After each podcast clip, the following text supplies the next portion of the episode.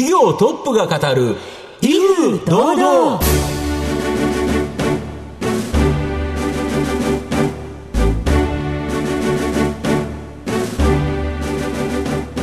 毎度相場の福の神こと藤本信之です。アシスタントの飯村美希です。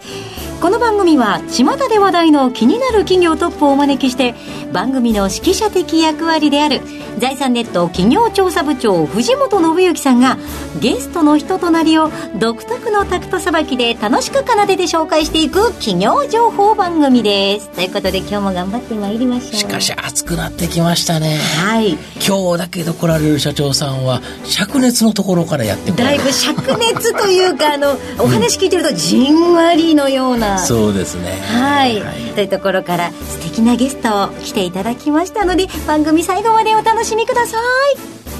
この番組は情報システムの課題をサブスクリプションサービスで解決するパシフィックネットの提供財産ネットの制作協力でお送りします。企業トップが語る威風堂々。それでは本日のゲストをご紹介します。証券コード3480東証一部上場株式会社 JSB 代表取締役社長田中剛さんです。よろしくお願いします。本日はよろしくお願いします。はい。株式会社 JSB は京都市下京区に本社がある学生向け賃貸マンションの企画開発、仲介、運営管理を行っている企業です。では、田中さん、簡単にですね、えー、御社は何をしている会社なのか教えてください。はい。えー、当社は1976年に、えー、学生の町京都で、えー、創業しました。えー、その当時京都、えー、人口が140万人。で、学生が約14万人。約10%が、えー、その当時の、えー、学生の数だと言われています。で、その中で私どもは、えー、学生のマンションの、えー、企画、それから開発、えー、その竣工後の借り上げを一貫してやっている会社でございます。はい。はい、ありがとうございます。ではですね、企業のお話というのは、後ほどじっくりお伺いといたしまして、うん、まずは、田中さんの人となり、自己紹介を兼ねた一問一答にお付き合いしていただきたいと思います。はい、それでは、生年月日はいつでしょう？えー、1953年8月6日生まれ。8月6日ということは、昨日、お誕生日。あ、そういうことですね。はい。おめでとうございます。ありがとうございます。はい。えー、子供の頃はどんなお子さんでしたか？えー、私、あの、絵が好きだったんですね。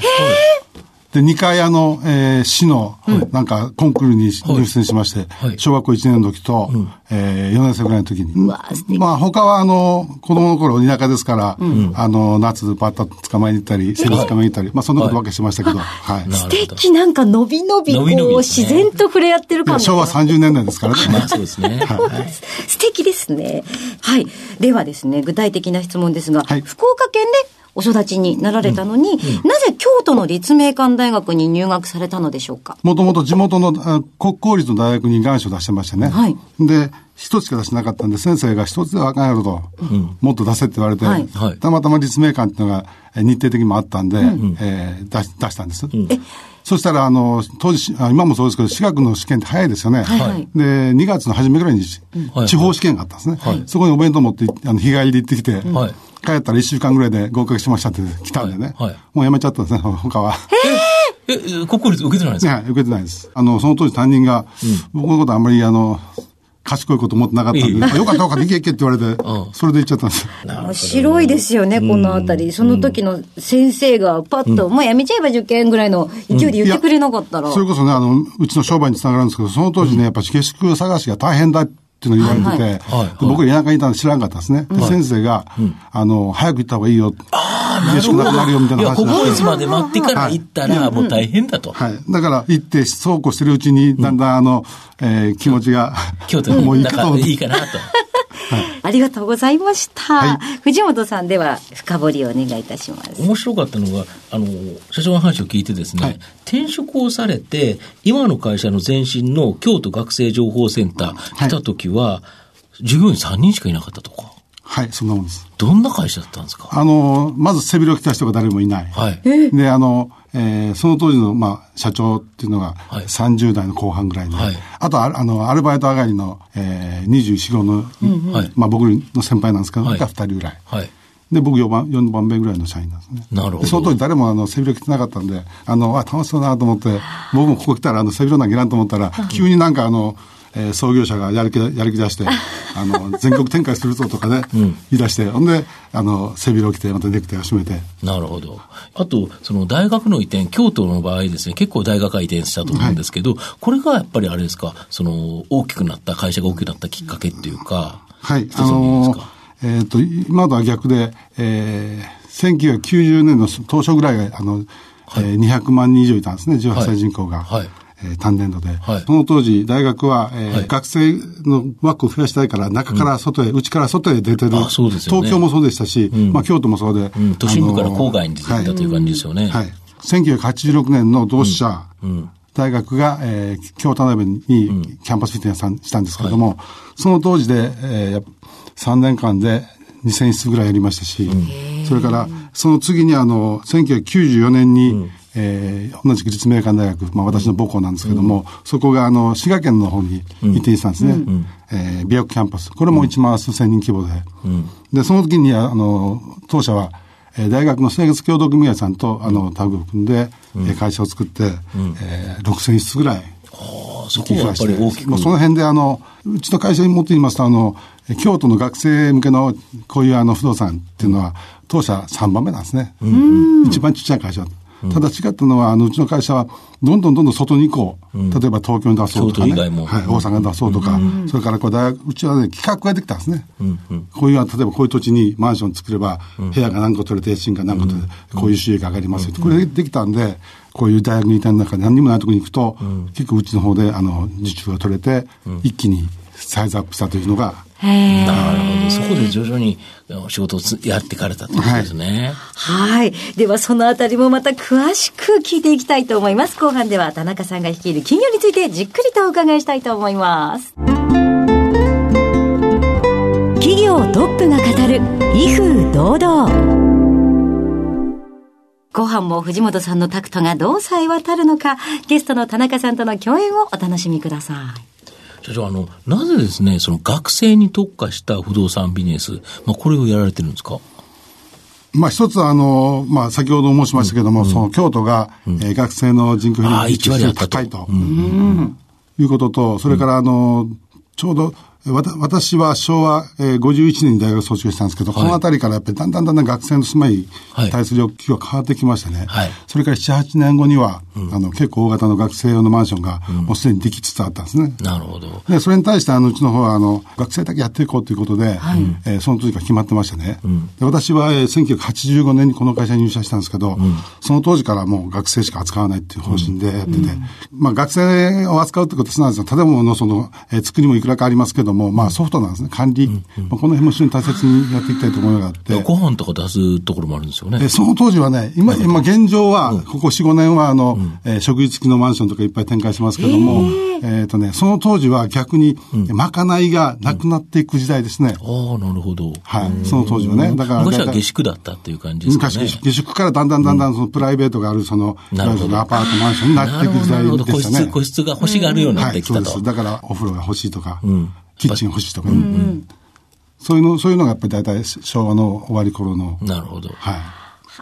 それが徐々に良くなっていったということですか。はい、ただ社長、あの、少子化でですね、子供の数減ってるっていうことは、はい、ぶっちゃけ御社、その学生減っちゃって大丈夫ですか？確かに。あの、うん、それはね、えっとね、92年がね、205万人で18歳人口ピークなんですね。はい、それから2008年。はい、この、えですからまあ十数年で、はい、約40%減ってるんですね。ここが一番の人口の、減ったところ減ったところ。はい、はい。それで、えー、2008年以降は、えー、大体20万人弱ぐらいがもう横、ほぼ横ばいで推移してまして、これからあと、えー、20年で、えー、100万人割り込むって言われてるんですけど、まあ徐々に減っていってる現状ですね。ただし、あの、一つは、あの、まあ、進学率がかなり上がってきてます。ああ、そうか。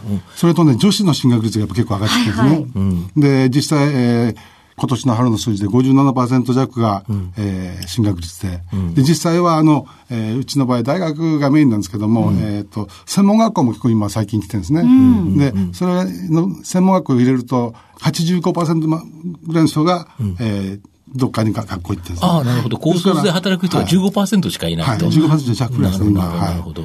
そんな環境なんで、あの、えー、まあ、数的にはね、まだまだいける。それからもう一つは、留学生の方も今、結構あの、文科省の、えー、グローバルスター30万人計画が、もうどんどん前倒してきてますんでね。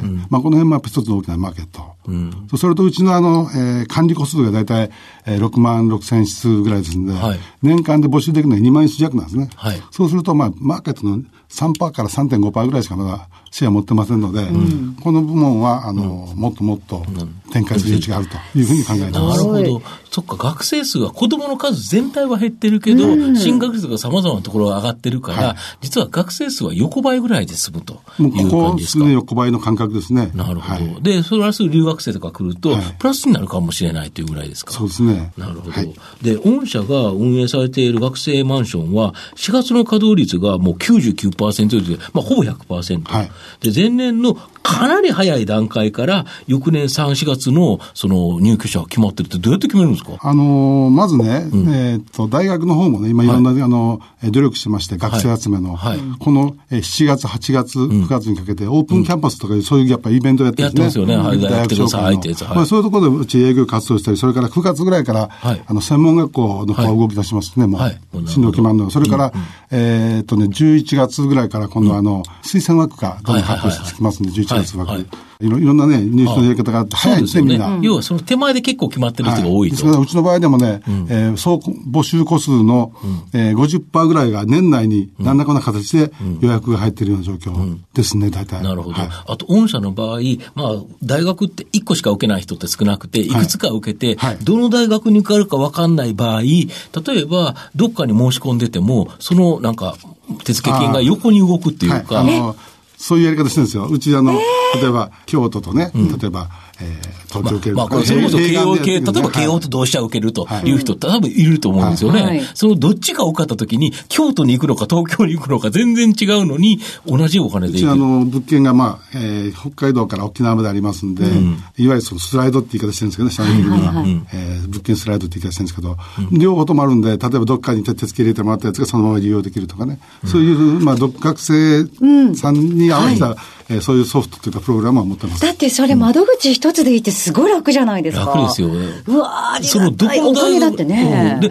これはだけど御社が全国展開してて、非常に数多くやってるっていうのがやっぱり条件ですか？そうですね。あの、うん、やっぱし、あの、うちの方で、いわゆるその、サブリースしてる関係で、うん、ちが家主なんですよね。だから、あの、そういう入れ替えとか差し替えもね、自由にできますし。なるほど。御社自体が大家さんになってる状態だから、ということですよね。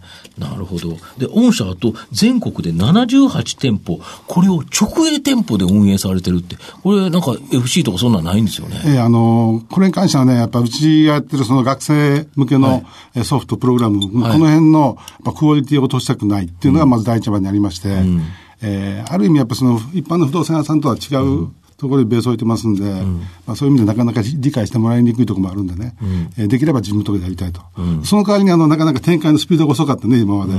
数が増えなかったんですけども、まあ、おかげさまで78店舗まで、北海道から沖縄まで、あの、出ましたんで。そうするとやっぱり学生用マンションっていうとなんとなく学生減っていってダメなのかなと思ったら全然違うということですよね。なんか単に少子化ってわけじゃ,、ねじゃないですね。あの、いわゆるそのたまたま学校の近くにあるマンションに学生が住んでるマンションと、うん、と我々が運営している学生マンションとはそもそもやっぱり違うんですよ。うん、我々から言わせていただくとね。はい、やっぱそれな、それなりのあの、やっぱり、えー、管理体制、24時間の管理とか、うん、えー何かあった時のね、危機な対応とか、まあ、その辺が違うんで、できれば我々は、あの、学生マンションをお勧めしますということで。まあ、量より自由度が高くて、学生さんにとってはメリットがありますし、うん、親御さんからしたら。親からって安心ですよね。うん、安心ですよね。女の子の、やっぱり親御さんは、どういうところに住んでるのか、どんな管理体制なのか。ね、隣同士どうなのかとか。怪しい奴が住んでないのか。心配ですよね。あの、物件によっては、その、女性専用フロアとかね、そういう設けて、うん、えー、きっちり管理をさせてもらってるんですけどね。最後ですね、はい、御社の今後の成長を引っ張るもの、改めて教えていただきたいんですが。まあ、人、うん、うん、教育、うん、まあ、経営層、うん、実な経営層の考え方、まあ、この辺がね、今後のうちの成長につながるのかなと。なるほど。まあ、もう一つ、あの、高齢者、あの、サービス付きの高齢者住宅、はい、この事業もやってるんですけど、まあ、これはまだ、親、う的に店舗もないんですけどね。うん。まあ、この学生マンション事業に関してはもうあの、うん、やっぱ当初の理念、うん、えー、学生さんに快適な生活を、うん、えー、提供したいという思いで、えー、原点に帰ってもう一回あの、間違えた道行かないように、一生懸命言ってますんで、はい。だ外国人留学生向けに窓口になっていただけるっていうのも、これも安心感ありますよね。そうですね。はい、ありがとうございました。番組も終盤にそろそろ差し掛かってまいりました。最後にですね、毎回いらしたゲストにお伺いしているのですが、うん、えー、あなたの心に残る四字熟語を教えていただけますでしょうか？はい。えっ、と、不当不屈という言葉なんですけども。はい。はい。これまた漢字が難しいですね。難しいですね。実はね、これなんで西のことかというと、あの、不当の塔がね、僕倒れるっていう、はい、感じがしたんですね、実は。ちゃんと調べると倒れないんですね、これ。たわむですよね。たわむとかね、くじけるとかね、そういう意味の字なんですけども、まあ、その辺で非常に印象に残ってまして、それからこの、なんとなくこのリズムが僕好きでね。はいはい。はい。まあ、うん。で、折れずに頑張るっていうことですよね。でもね、本当に僕、その四文字熟語からちょっと外れますけども、あの好きな言葉がありましてね。ぜひ教えてください。あの、勝ちに不思議の勝ちあり、負けに不思議の負けなしっていう、はい、えー、ところで、平田藩のね、なんか、藩主がね、江戸時代の後期の、はい、言った言葉で、野村さんが引用してたらしいですね、どうも、ね、野村監督がね。はい、でこれって本当にうちの商売にやってましてね、ちゃんと準備をしてると、あの、必ずいい結果が出るんですね。これを怠ると、まあ、必ずほころんでくる。やっぱこれその通りだなと思ってまして、たまたまラッキーなことがあってもね、続かないっていうのはね、やっぱこれ僕、うちの商売の、あの、ペースです。なるほど。僕はこの言葉が結構好きといえば好きなんです。はい、えー、もう丁寧に堅実に、あの、お仕事されてるっていう方ですね。はい、はい。ありがとうございました。えー、たくさん素敵なお話していただきました。今日のゲストは、証券コード3480、東証一部上場、株式会社 JSB、代表取締役社長、田中剛さんにお越しいただきました。田中さん、ありがとうございました。ありがとうございました。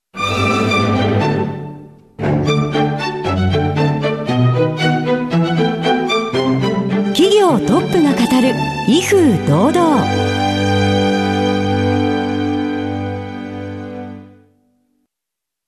？IT の活用と働き方改革導入は企業の生命線。東証2部証券コード3021パシフィックネットは IT 機器の調達、運用保守、クラウド活用まで情報システム部門をサブスクリプション型サービスでサポートし、企業の IT 戦略を応援する信頼のパートナーです。取引実績1万社を超える IT サービス企業。東証2部証券コード3021パシフィックネットにご注目ください。お送りしてきました企業トップが語る威風堂々そろそろお別れのお時間です今日のゲストは株式会社 JSB 代表取締役社長田中剛さんでした。いや田中さんやはり学生の方たくさんお相手にされているだけあって、うん、あのニコニコっとお話しされてくださるので、うん、私とっても嬉しかったです今日。すごいなと思いましたね。はい、はい、えー、番組を最初から聞けなかった方も終了後はラジコのタイムフリーそしてポッドキャストでもお楽しみいただけますのでぜひラジオ日経のウェブサイトチェックしてください。それではここまでのお相手は？藤本信之と飯村美希でお送りしました。来週のこの時間まで？ほなさいならこの番組は情報システムの課題をサブスクリプションサービスで解決するパシフィックネットの提供財産ネットの制作協力でお送りしました。